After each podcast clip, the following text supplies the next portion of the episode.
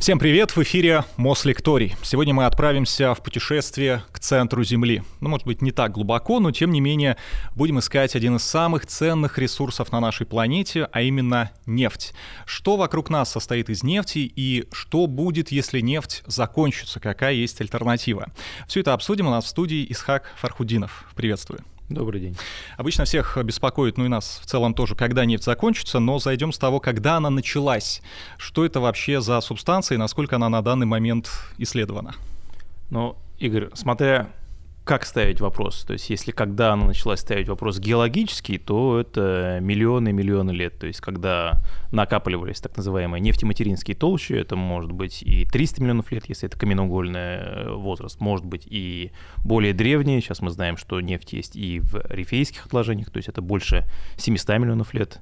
Э, ну, этап формирования, он чуть позже происходил. То есть он мог происходить и в ближайшие там, несколько миллионов лет. А, но при этом нефть как э, субстанция, знакомая уже человечеству, это вопрос уже исторический. Здесь э, отсылки у историков идут где-то максимум 6 тысяч лет. Например, нефть, ее такие более плотные разновидности, типа битума, использовались в строительстве, той же Вавилонской башни, к примеру, использовались при бальзамировании тел в Древнем Египте. Ну и, я думаю, все, кто учился в школе, помнят курс истории э, Древней Руси, когда э, греческие суда отпро- стреляли, скажем так, огнем. Это как раз была та же самая нефть, которую они сжигали корабли э, воинов, которые приходили из, из Древней Руси.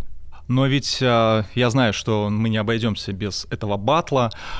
Есть две, а точнее даже три, но две основные версии происхождения нефти, органическая и неорганическая. Во-первых, э, о чем говорит каждая из них и на чьей стороне вы? Ну, это примерно как э, ситхи и джедаи в Звездных войнах, то есть такая непримиримая война, ну, условно непримиримая, сейчас гораздо все проще. Мой, мой дедушка геолог, он рассказывал, он тоже был геолог-нефтяник, и вот он рассказывал в 50-е, в 60-е годы, когда он ездил в Москву на совещания геологические, были такие сильные дебаты со стороны неоргаников, то есть сторонников, что нефть образуется неорганическим путем. Были такие ученые, как Порфирьев, Кудрявцев, а, и их было абсолютное меньшинство, а и абсолютное большинство были сторонники органической теории нефти. Вот там люди аж краснощекие такие выходили, чуть ли не, не до такой сильной ругани это все доходило. А, но я считаю, что в споре на самом деле рождается истина, потому что за счет вот этой коммуникации, за счет поиска слабых мест у обоих теорий конструируется правильное понимание синтеза. Потому что, а, разумеется, сейчас мы знаем, что нефть, она образуется в местах преобладания пород осадочного типа, там, где есть органик. То есть мы знаем приуроченность месторождения нефти к э, нефтематеринским толщам, про которые речь шла. То есть толща такая плотная, где очень много органического углерода. И считается, что когда она находится на определенной глубине, при определенной температуре и давлении, из нее начинают генерироваться углеводороды.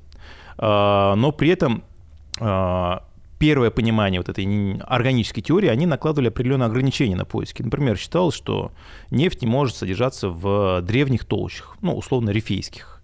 А, и геологи там ее сначала не искали. Но потом оказалось, что нефть на самом деле может там быть, и открыли месторождение, например, Юропченское в э, Сибири. А, Андрей Алексеевич Трофимук, такой знаменитый был геолог, э, нефтяник, который открыл это месторождение, и когда он бурил на нефть на таких больших глубинах, э, в таких древних отложениях, а он был уже человек в возрасте, люди крутили виска, говорили, видимо, человек уже близок к маразму, как может в рифее, то есть в таких древних отложениях, больше 700 миллионов лет, содержаться нефть. Там же не было достаточного количества органики в те еще времена, она не развилась, чтобы обеспечить э, нефть притоки нефти в породы. Ну и были забавные случаи, когда нефть находили вообще в породах, которые совершенно никак не связаны с органическими отложениями.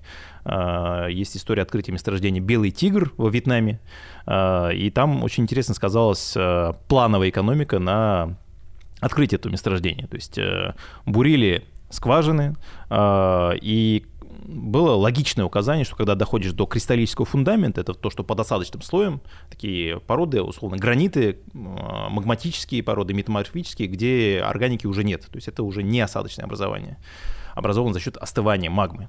И вот эти породы, в них нефти быть не может, потому что нет органики, так считалось. А, и э, было указание во Вьетнаме, что доходишь, э, когда бурением до вот этого слоя, а, то бурение прекращаешь. И вот как-то дошли до этого слоя, а до, для закрытия плана по убурению за год там буквально оставалось там, ну, пару десятков метров. И решили, ну зачем новую скважину закладывать, когда ну, давайте пройдем по фундаменту, чтобы все выполнить. И вот выполняя этот план, э, вскрыли крупнейшее месторождение нефти, назвали его «Белый тигр», там, где его, в принципе, по логике быть не должно было. И неорганики по этому поводу, разумеется, ликовали, говорили, вот вам явное доказательство того, что нефть, она неорганическая, потому что она в кристаллическом фундаменте. Для органиков это был хороший стимул, такая позиция неоргаников, чтобы начать дискутировать и начать размышлять, каким образом нефть туда попала. И начали э, новые гипотезы появляться о миграции нефти и вертикально сверху вниз, к примеру, и миграции латеральной такой на большие расстояния. То есть каждый раз вот эта дискуссия, она на самом деле стимулировала поиск научной истины. Касаемо меня, я считаю, что, разумеется, нефть, она образуется органическим путем. Я считаю, что нельзя это отвергать. Но при этом я допускаю, что какая-то часть нефти, в принципе, она может образовываться и неорганическим путем. Вопрос только, какой, какое ее количество.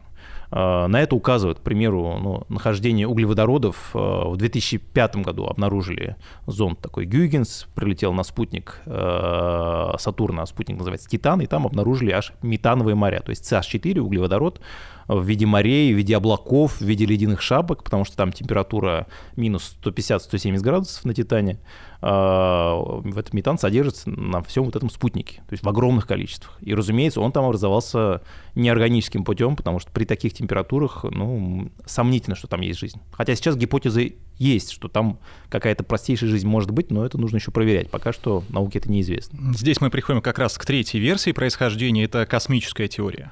Космическая, на самом деле, она можно сказать, подраздел абиогенный, потому что она тоже говорит о том, что нефть, она не органическим путем, как и вся абиогенная гипотеза. Просто абиогенная гипотеза основная говорит о том, что нефть образуется за счет синтеза на глубине. Один из первых был э, Дмитрий Иванович э, Менделеев, который сказал, что нефть образуется за счет реакции воды с карбидами металлов, то есть, э, и он предполагал, что на глубине под горами особенно, есть такие пласты карбидов металлов, и за счет процесса горообразования они чуть поднимаются, за счет процесса горообразования образуются трещины, по которым вода проникает вглубь, и простая реакция воды и карбида металла образует угле, э, углеводород. То есть, на самом деле, образ... вопрос образования нефти – это не вопрос химический, потому что в лаборатории нефть можно получить, углеводороды можно получить там около 100 разных реакций. Это вопрос именно геологический, то есть как нефть образуется в природе в большинстве месторождений. Э, и поэтому образование нефти космическое, то есть э, за пределами э, Земли или Солнечной системы, это, в принципе, тоже вопрос неорганической теории. То есть когда идет какой-то синтез и взаимодействие углерода с водородом и образование углеводородов. Просто почему это так важно? Если нефть — это все-таки органика, то это, соответственно, исчерпаемый ресурс. Если не органика, мы можем надеяться, что он самовозобновляемый. На самом деле не совсем все так, потому что в обоих случаях нефть будет исчерпаемым ресурсом, потому что это материальная вещь. То есть, ну, если говорить философски, на самом деле даже возобновляемые источники типа солнечной энергии, они тоже исчерпаемы, потому что Солнце через 5 миллиардов лет, оно прекратит свое существование, расширится до орбиты Марса и поглотит Землю. И солнечная энергия уже не будет так распространяться на нас. Но вопрос именно существования человечества. Вот в рамках существования человечества хватит ли нам нефти? И здесь без разницы, как она образуется, важно, как быстро мы ее потребляем.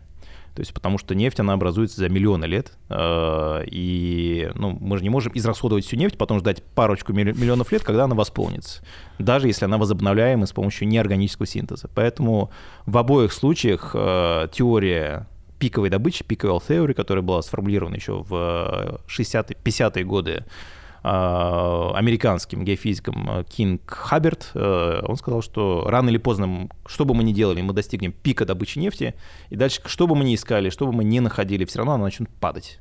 Он, когда это формулировал, дал прогноз там, по Соединенным Штатам Америки около 1975 года, а по миру 2000 год.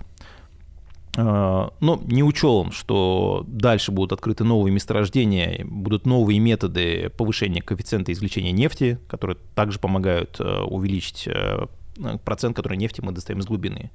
Помимо этого э, развивались технологии, мы начали добывать нефть с большей глубины, с более таких трудноизвлекаемых, начали работать с более трудноизвлекаемыми запасами. Поэтому дата отсрочилась, но сейчас текущая оценка около 2030 максимум 40 года. То есть к этому моменту мы достигаем пиковой добычи, и далее что бы мы ни делали, где бы мы ни искали, все равно она начнет падать. И вот здесь очень важный момент, с какой скоростью она начнет падать. Потому что вот Хайберт, он говорил, что она, падение будет довольно быстрым. В этом случае экономические кризисы и политические, геополитические, они неизбежны. Если падение будет плавным, то это будет такой стимул для всего человечества собрать ученых и подумать, куда дальше мы переходим с точки зрения э, энергетики. И при этом важно понимать, что нефть это не только энергетика, далеко не только энергетика. То есть э, э, тот же Дмитрий Иванович Менделеев, он, у него фраза такая знаменитая есть, что он говорил, что использовать нефть для топлива все равно, что топить печку ассигнациями. Вокруг нас а, все так или иначе состоит из нефти, и микрофоны, и одежда, и камеры. А можем ли мы заменить те продукты, которые в повседневности мы используем, в отсутствии нефти? Чем мы это можем заменить? Ну, смотрите, во-первых, насчет альтернативных источников энергии. А, да, есть варианты, их довольно хорошее множество. А, это солнечная энергетика, это ветровая энергия, это и геотермальная энергия. Просто вопрос, насколько мы можем заместить всю э, нефтянку э, вот этими альтернативными источниками. И здесь еще второй вопрос возникает, это вопрос э, аккумуляторов батарей. Для этого нужен литий. То есть литий считается как бы, ну, нефть будущего, скажем так, потому что без лития на данный момент мы не знаем, как делать качественные и относительно дешевые аккумуляторы, чтобы эту энергию где-то складировать, если это она не, не складируется в виде углеводорода, который мы сжигаем. И поэтому пока что ответа такого полноценного, как заместить всю нефтянку, у нас нет. То есть есть варианты, там водородная энергетика, когда будем сжигать водород, есть даже уже двигатели такие с сжиганием водорода, но тоже комплекс вопросов пока остается. Пока что нефть это самый дешевый и эффективный способ э, извлечения энергии. И ученые не нашли ответ, потому что если бы нашли ответ на этот вопрос, ну, мы бы уже как минимум перешли максимально быстро на альтернативу. Можно как-то синтезировать нефть? Или это настолько уникальная субстанция, которую повторить мы пока не в силах? Синтезировать, разумеется, можно. Это делали еще в, в начале 20 века, да и во время Второй мировой войны, к примеру, у немцев, так как у них была нехватка нефти, у них, поэтому они брали каменный уголь, которого у них на территории страны было довольно много, и с помощью простых химических реакций синтезировали на заводах, получали нефть. То есть около там, 6 миллионов тонн в год э, нефти, которую Германия получала, это было как раз именно из угля. И даже есть высказывание одного из, там, он называет уличного архитектора э, Гитлера, что технически мы проиграли войну в 1944 году, когда были разбомблены вот именно эти заводы, которые синтезировали нам нефть. Потому что без нефти ну, воевать, то есть это война моторов была, без этого было невозможно. У кого сейчас больше всего нефти? Э, сейчас разделяет лидерство Саудовская Аравия с крупнейшим месторождением Альгавар. Э, Венесуэла — это тоже один из таких серьезных лидеров. Э, при этом Россия, она также в десятке находится, и у нас есть одно из крупнейших месторождений, в семерку входит, это месторождение Самотлор в Западной Сибири. Поэтому мы далеко не отстаем от крупнейших экспортеров нефти. Но если сравнивать, а, например, Саудовскую Аравию, где можно буквально ведрами набирать из-под земли, да, по старинке, и наши месторождения, которые требуют а, технологий, мы в этом плане проигрываем. Да, разумеется, здесь комплекс факторов на самом деле. Это и огромные расстояния, по которым нужно транспортировать нефть, и при этом условия не такие комфортные. То есть особенно сейчас мы идем в Арктику, разрабатываем арктический шельф, там тем более это будет дороже, чем разрабатывать нефть в той же Саудовской Аравии.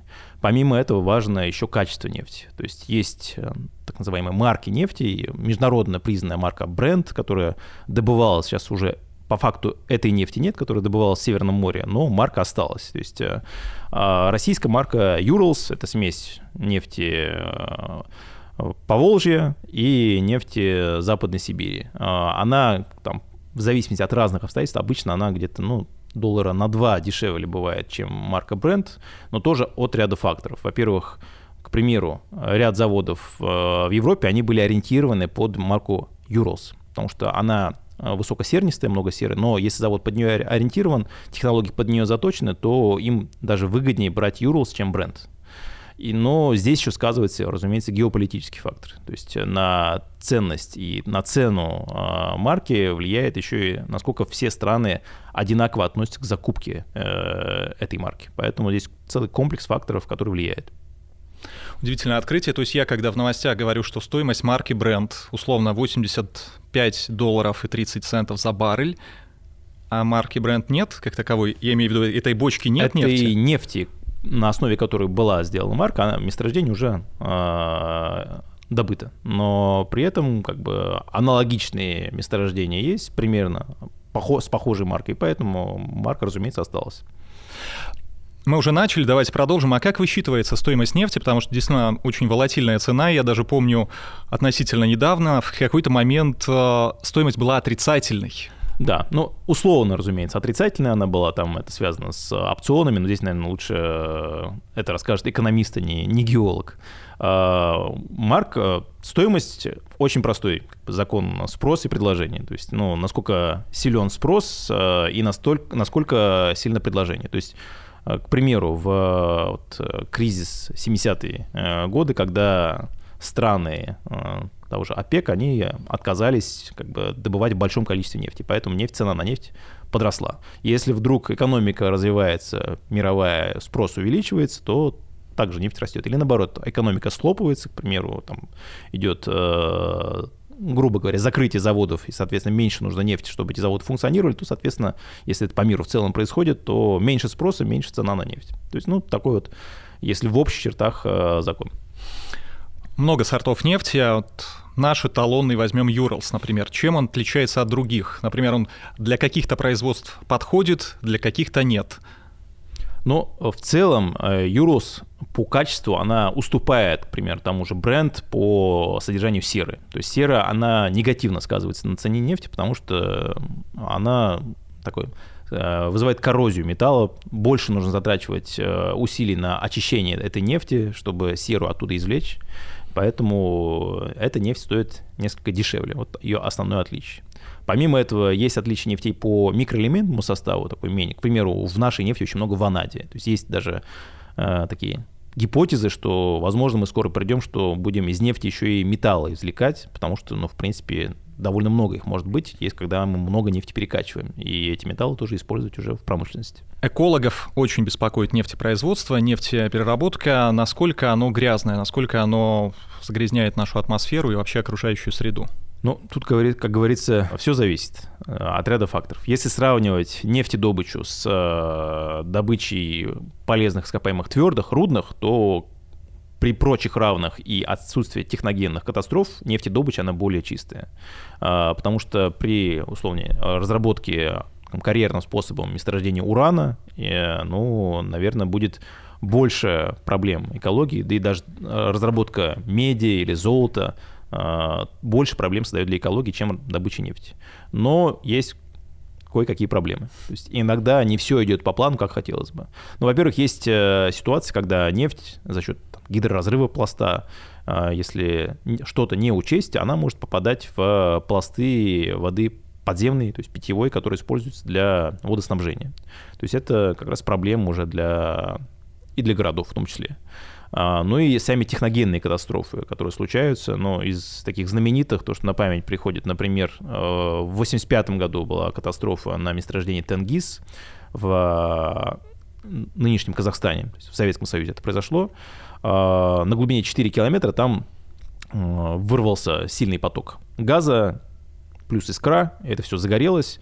И э, вот если представить, что вроде как, ну, горит скважина, ну, возьми ее, закопай, там, закрой и потуши.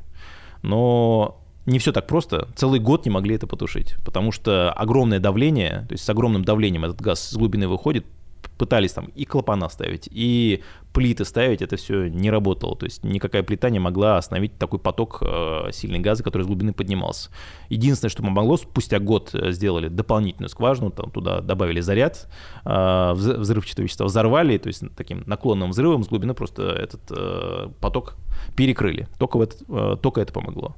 Но при этом, да, это была экологическая катастрофа, разумеется, огромное количество и нефти, и углекислого газа за счет сжигания в атмосферу было выбрано, выброшено.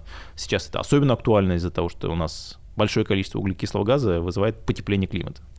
Но при этом, что интересно, образовался минерал, который назвали тенгизит по месторождению тенгиз. То есть в радиусе там нескольких километров это все плавилось, плавился песок, органика, там комплекс различных минералов, в том числе и та же буровая вышка расплавилась. И вот минерал, если наши зрители загуглят, что-то типа стекла, но при этом гораздо более красиво. Наверное, из техногенных минералов это мой самый любимый минерал, самый красивый, поэтому мне он очень нравится. Такой очень интересной окраски. Вот. Поэтому такие катастрофы, да, на экологию влияют, но из последних самых сильных катастроф, это, разумеется, Deepwater Horizon, глубоководный горизонт, 2010 год, э, то, что случилось в Мексике, примерно похоже, когда с глубины вырывается огромный поток э, из пластового давления э, углеводородов, поток невозможно остановить, добавляется сюда искра, это все зажигается, сама платформа из-за этого сгорела, затонула, и огромное количество нефти вырвалось в Мексиканский залив. Там по оценкам, по-моему, около 5% Мексиканского залива было вот этим пятном занят. Фильм даже есть об этом, так называется да, «Глубоководный горизонт». Да, просмотр. Вот, кстати, там а, правда показано? В основном там все сводится к тому, что это человеческий фактор. Да, абсолютно большинство технических, техногенных катастроф, это, разумеется, человеческий фактор. То есть комплекс факторов. Либо человеческий фактор на месте, когда что-то не так закрутили, либо человеческий фактор на предыдущих стадиях, когда само оборудование делалось без учета вот таких вот моментов, там, повышенного давления и так далее. Ну, плюс не забываем, что транспортировка нефти, она обычно по морю идет, да, по океану танкеры возят, и они тоже периодически терпят какие-то крушения. Да, да, то есть основные проблемы с нефтянкой экологические, это именно разливы нефти. Но помимо этого здесь есть и такие Э, геологические проблемы в том плане, что при большом выкачивании нефти мы немножко баланс, который есть в недрах Земли, нарушаем. И ряд землетрясений, тоже техногенных или антропогенных, он вызван как раз вот этой интенсивной выкачкой нефти, то есть небольшие, то есть невысокой магнитуды, но землетрясения случаются именно из-за того, что мы активно добывали нефть. Как вообще ищут э, месторождения? Какие способы есть? Раньше банально можно, можно было обнаружить случайно, да, копнуть, вот как э, история с Вьетнамом. Сейчас такое, наверное, уже невозможно представить себе. С каждым годом все это более сложное, более технологичное. А, если брать э, в прошлое, главный метод поиска нефти был это просто бурение скважины и внимательное наблюдение. То есть смотрели, к примеру, э, и идет спор, на самом деле, кто вообще первый пробурил скважину. Например, китайцы говорят, да, вообще все рядом не стоите, мы бамбук забивали в землю еще до нашей эры. Вот, э, ну, если брать такие уже современные, это 19 век в Азербайджане, в Российской империи бурили скважины.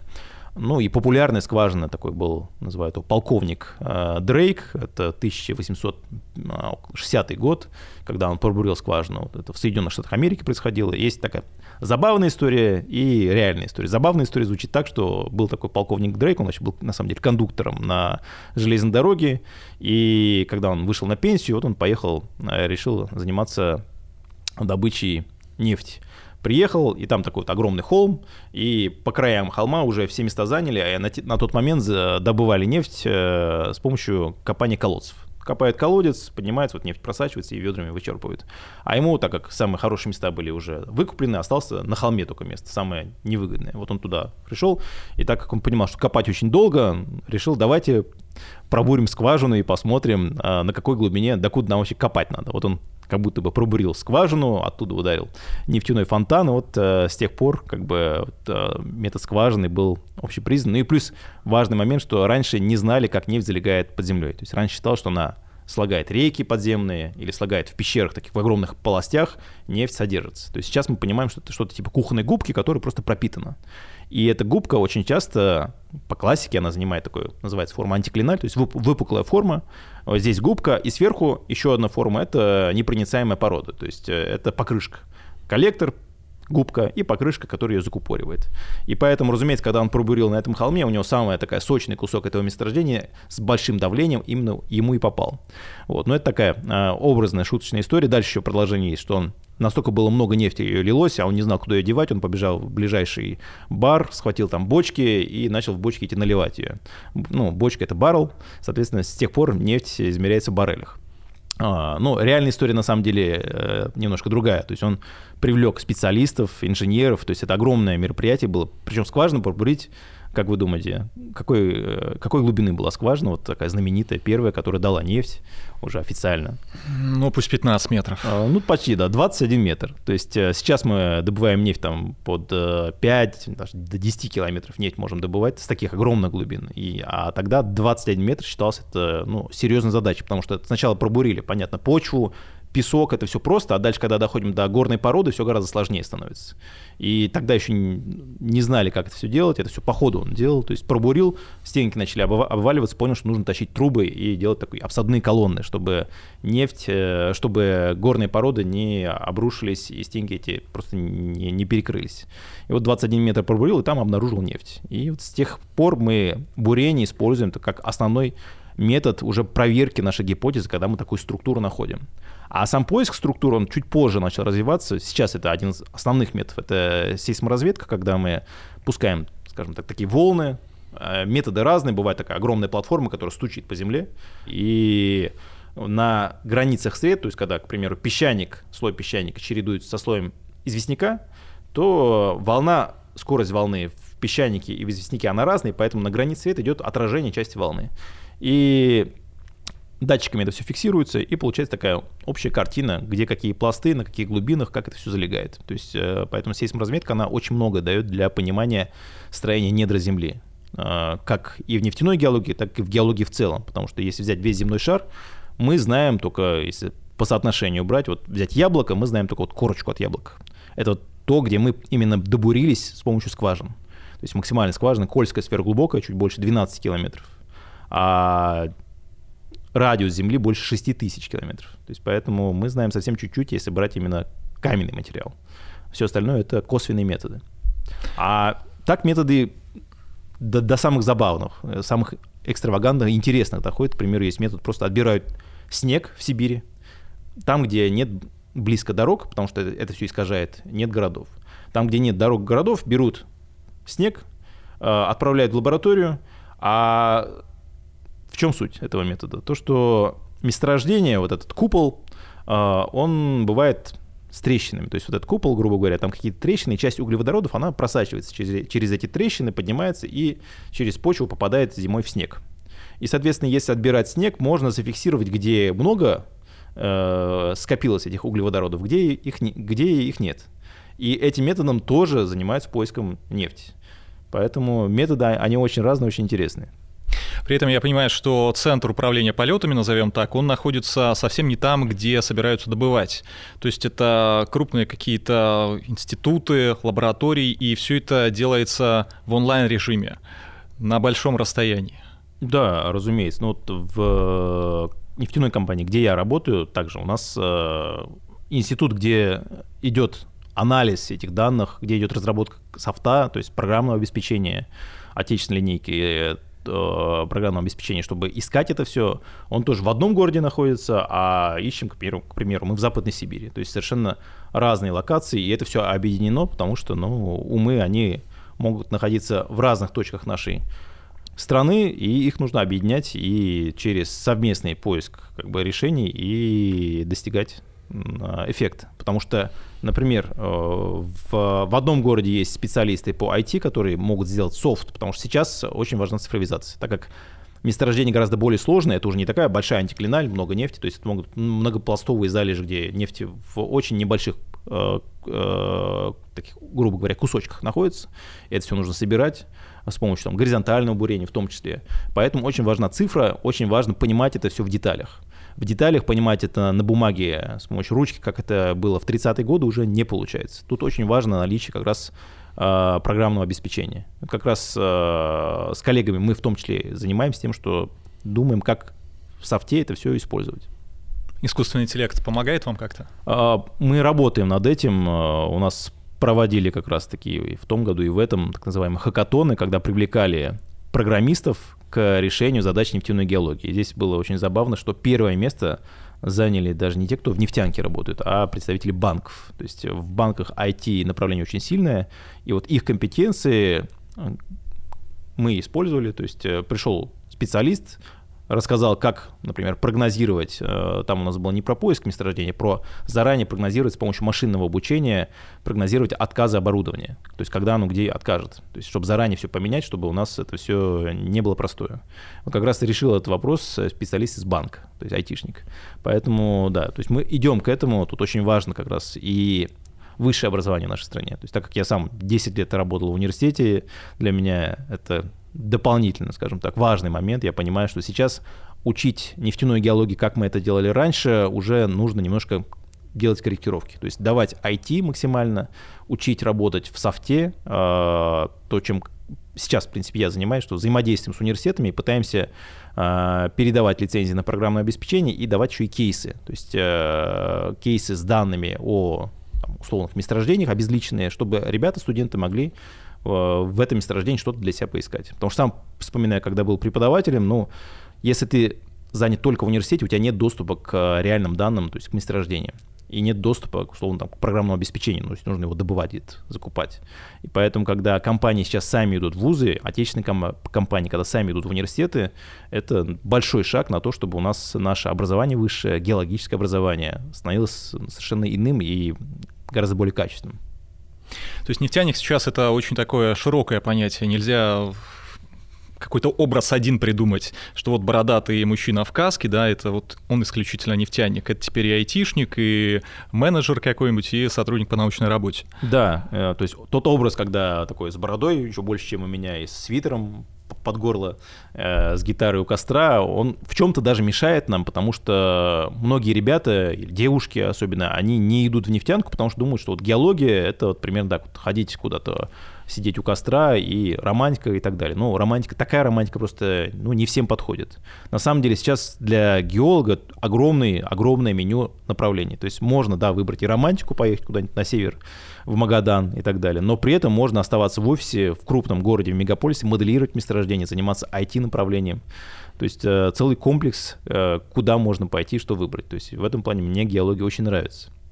Вы же работаете в музее еще геологии, расскажите о нем. Увлечение популяризации науки у меня началось с университета, когда нужно было умных ребят э, привлекать на кафедру, и э, завел блог в соцсетях, начал рассказывать о геологии. И за пару лет набрал там в несколько десятков тысяч подписчиков, и вопрос с набором умных абитуриентов был очень как бы хорошо для нас решен. То есть не было проблем, не нужно было бегать и уговаривать ребят поступать на геологию, потому что геология на тот момент, в 2016 году, когда я стал заведующим кафедрой геологии, она в нашем регионе, в Башкирии, не была так известна в целом среди, там, среди городских жителей особенно. А, и вот с тех пор как-то продолжил занятия популяризацией, и в геологическом музее имени Вернадского также этим занимался, занимаюсь, то есть рассказываю о не только о геологии нефтяной, но и в целом о минералах, горных породах, потому что считаю, а, нам, как ученым, очень важно не только заниматься наукой, делать открытия, но еще и рассказывать людям. То есть ну, то, что вы меня позвали, я сюда пришел как раз потому, что считаю, эта часть деятельности ученого, она не менее важная, чем и исследовательская. Я был как-то на выставке, где каждый регион представлял свои какие-то достижения, и Тюмень угощала удивительным напитком кофе с нефтью. Но оказывается, что нефть есть в жевательной резинке, нефть есть в аспирине, нефть есть в ванилине, то есть мы ее буквально употребляем. Да, да, нефть, э, она повсюду вокруг нас нефть используется и для и в лечебных целях. В том же Азербайджане, например, есть э, курорт, где с помощью нефти лечится, считается, что артрит лечит за счет вот, обмазывания такими э, нефтесодержащими различными компонентами. Поэтому нефть, она очень интересная субстанция, действительно, которая, ну, не зря Менделеев говорил, что это подобно ассигнациям, которые нельзя только сжигать в топке, но и нужно использовать многопланово. К слову о деньгах. А, если посмотреть а, документальные, художественные какие-то фильмы про Америку, у них часто небольшой участок, фургон, в котором живет техасец условный, и вышка, которая качает нефть, и ему хватает на жизнь. У нас, а, я такого никогда не встречал, у нас по закону нельзя, да? Ну, у нас просто это прерогатива, скажем так, крупных корпораций, хотя и экономика поэтому сравнивается. То есть в США там чуть ли не 90% нефти добывается вот такими небольшими компаниями. А, у нас наоборот картина, то есть у нас крупные компании, абсолютно большинство нефти добывают. На мой взгляд, на самом деле, такая диверсификация, она тоже полезна, потому что больше появляется желающих пойти куда-то рискнуть, вложить деньги и попробовать что-то найти, ну, к примеру, на примере того же Соединенных Штатов, тех же Соединенных Штатов Америки. У них есть такой регион, называется пояс надвигов. И вот там в течение 50 лет, там с 20-х, 1920-х по 70-е годы искали нефть. Почему? Потому что были нефтяные ключи. И э, приходили такие энтузиасты, вкладывали туда свое имущество, бурили скважины, банкротились, ничего не находили. Вот 500 попыток было, 500 скважин было сухих, ничего не нашли. 501 дала нефть, открыли гигантское месторождение Pineview, и с 70-х годов туда уже пришли крупные компании, инвестировали туда и уже начали целый комплекс месторождений там открывать. И вот если бы не было такого э, направления, как вот отдельные частники, энтузиасты, которые понимают, что если они вложатся, если они там найдут нефть, они потом могут либо сами добывать, либо продать это месторождение крупной корпорации, то э, открыли бы это месторождение, скорее всего, гораздо позже, когда компании уже начали бы думать, так, прийти, не прийти туда. Поэтому, когда есть возможность небольшому там, частному инвестору тоже инвестировать в поиск и добычу и углеводородов, и других полезных ископаемых. Там есть сейчас, кстати, движение в этом направлении, потому что стимулирование того, чтобы были стартапы не только в IT, но и в целом стартапы в геологии, так называемые, я считаю, оно очень полезным. То есть и то, что мы в этом направлении потихоньку движемся, это очень важно. А если сравнить а, нефть, которую мы добывали условно 150 лет назад, и ту, которую сейчас, она чем-то будет отличаться по составу? Mm. Или это слишком маленький срок исторический? Я думаю, слишком маленький срок, честно говоря, не видел таких. Лично я просто не встречал таких исследований, сравнивающих нефть э, прошлых лет и сейчас. Поэтому не могу сказать. Но если я сейчас найду у себя на участке нефть, что мне нужно будет делать? Mm. Кому продать?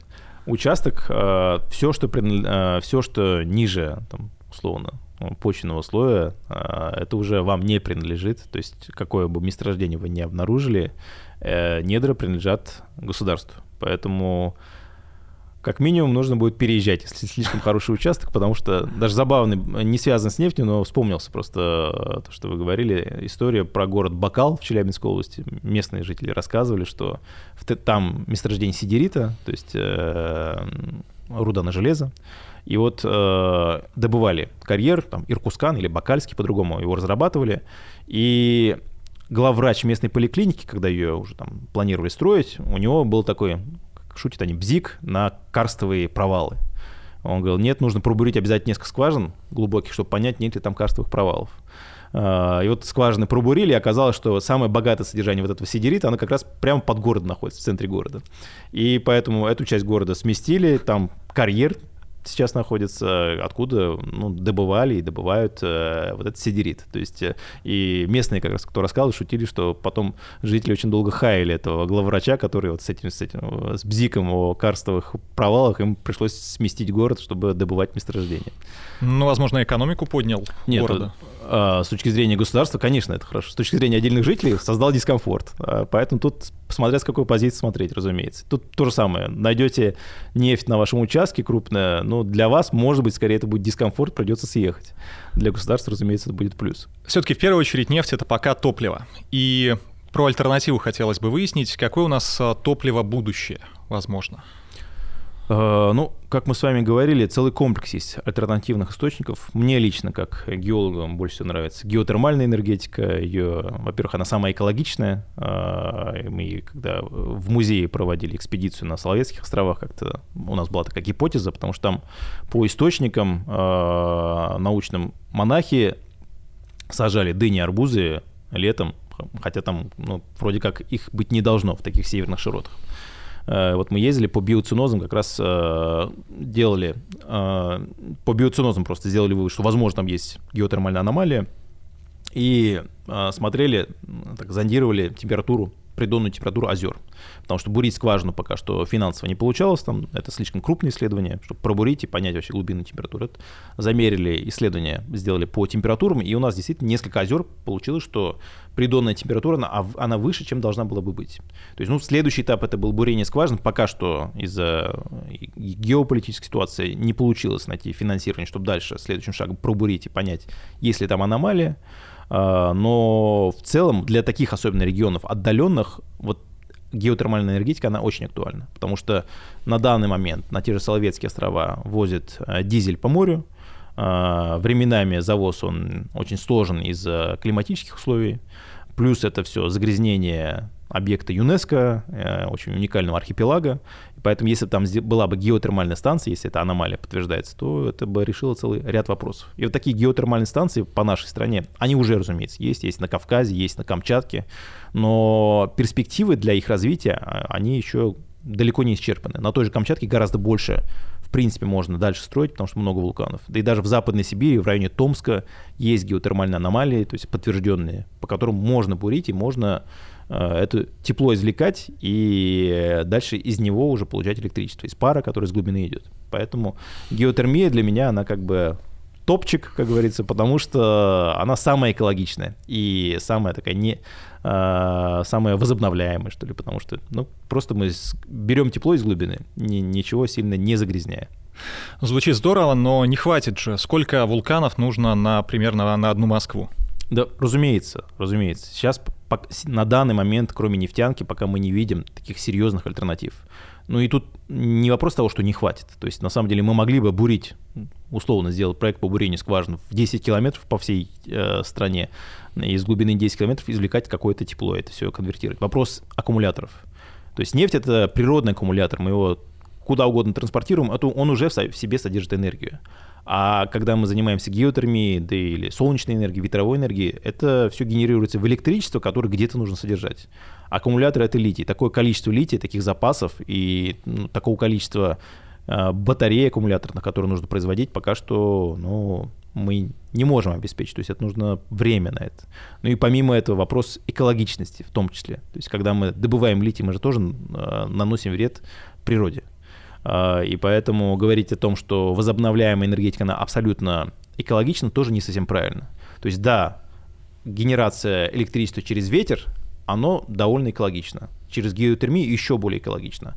Но складировать это все нужно в том числе в батареях, которые из лития, а литий мы добываем, поэтому не все так получается красиво, как хотелось бы. Когда готовился к лекции, очень привлекло внимание такое мистическое сочетание «баженовская свита». Что это такое, почему оно так называется и какие перспективы у этого месторождения? А, это не совсем месторождение, это как раз та самая нефтематеринская толща. А, вот то, что вы говорили, что мы с вами тоже потенциально нефть, не совсем так. Для этого нам нужно упасть на дно море. То есть по текущей органической теории, если первые гипотезы, один из первых органиков был а, Михаил Васильевич Ломоносов, который в своем трактате о слоях Земли сказал, что нефть, она генерируется как раз из каменного угля как оказалось, из каменного угля действительно можно генерировать, но с помощью э, техники, синтетическим путем, то, что делали немцы. Но получается нефть на данный момент, она из морских отложений. То есть, когда планктон, зоопланктон, фитопланктон, то есть то, что в море есть из органики, падает на дно и затем захороняется. А, при этом вот нефтематеринские толщи, какие у них качества? Как правило, это глинистые породы, то есть очень плотные, где большое содержание вот этой органики, они уходят на глубину, вот этот слой, та же баженовская свита, а, она ушла на глубину, и на глубине она с помощью повышенного давления и температуры постепенно из нее начинает генерация нефти. То есть и нефть уже дальше поднимается наверх по трещинам, и там встречает вот эти вот природные ловушки. То есть такая вот грубо говоря, выпуклость, где верхний вот этот слой это покрышка, то есть порода непроницаемая, та же глина цементированная, то есть аргелит по-другому называется. А внутренняя часть это порода коллектор, это губка, условно, песчаник или известняк. Ну, к примеру, альговар месторождение, оно а, содержится в известняке пористом. А, вот. И теперь есть, на самом деле, а, исследования, есть э, варианты использования баженовской свиты тоже для генерации углеводородов. То есть это на, началось еще так называемая сланцевая революция еще в десятые годы в Соединенных Штатах Америки, когда поняли, что вот такие вот плотные глинистые э, породы с высоким содержанием органики и там, углеводородов, если делать э, там гидроразрыв, это все разрывать, то они начинают выходить, потому что так как она плотная, она как бы просто так нефть не хочет отдавать. Но если это все, грубо говоря, разрывать, то нефть начинает генерироваться. Нефть или газ, к примеру, сланцевый газ. И поэтому с баженовской свитой то же самое. То есть если ее подвергать таким воздействиям, то тоже в ней довольно много содержится углеводородов. Но тут очень важный момент – стоимость углеводородов на рынке. Потому что если нефть э, стоит дешевле ее добывать из обычных месторождений, зачем тратить энергию и силы на добычу более дорогой, более трудно извлекаемой нефти, углеводородов из Баженовской свиты. Поэтому пока что э, такой подход есть, но это возможно на будущее, наш такой запас. Еще раз, какой срок сейчас пик? Когда у нас начнет заканчиваться нефть по нынешним расчетам? А, вообще ставят 2030 э, год как один из. А 2030-2040 год вот такой диапазон ставится, когда мы в этом диапазоне уже достигнем пика добычи нефти, и дальше он начнет падать. А общие запасы нефти при текущей скорости добычи там около 50 лет. То есть 50 лет мы то, что на данный момент найдено, исчерпаем ну, примерно за 50 лет. То есть к 70 году уже точно нужно будет думать об альтернативных источниках энергии. В общем, время пока терпит, но понемногу становится тревожно. Так или иначе, нефть здесь и сейчас — это действительно наше все. В этом мы убедились сегодня. С нами был Исхак Фархудинов. Это был Мослекторий, и приходите в Геологический музей Москвы. Пока. Спасибо.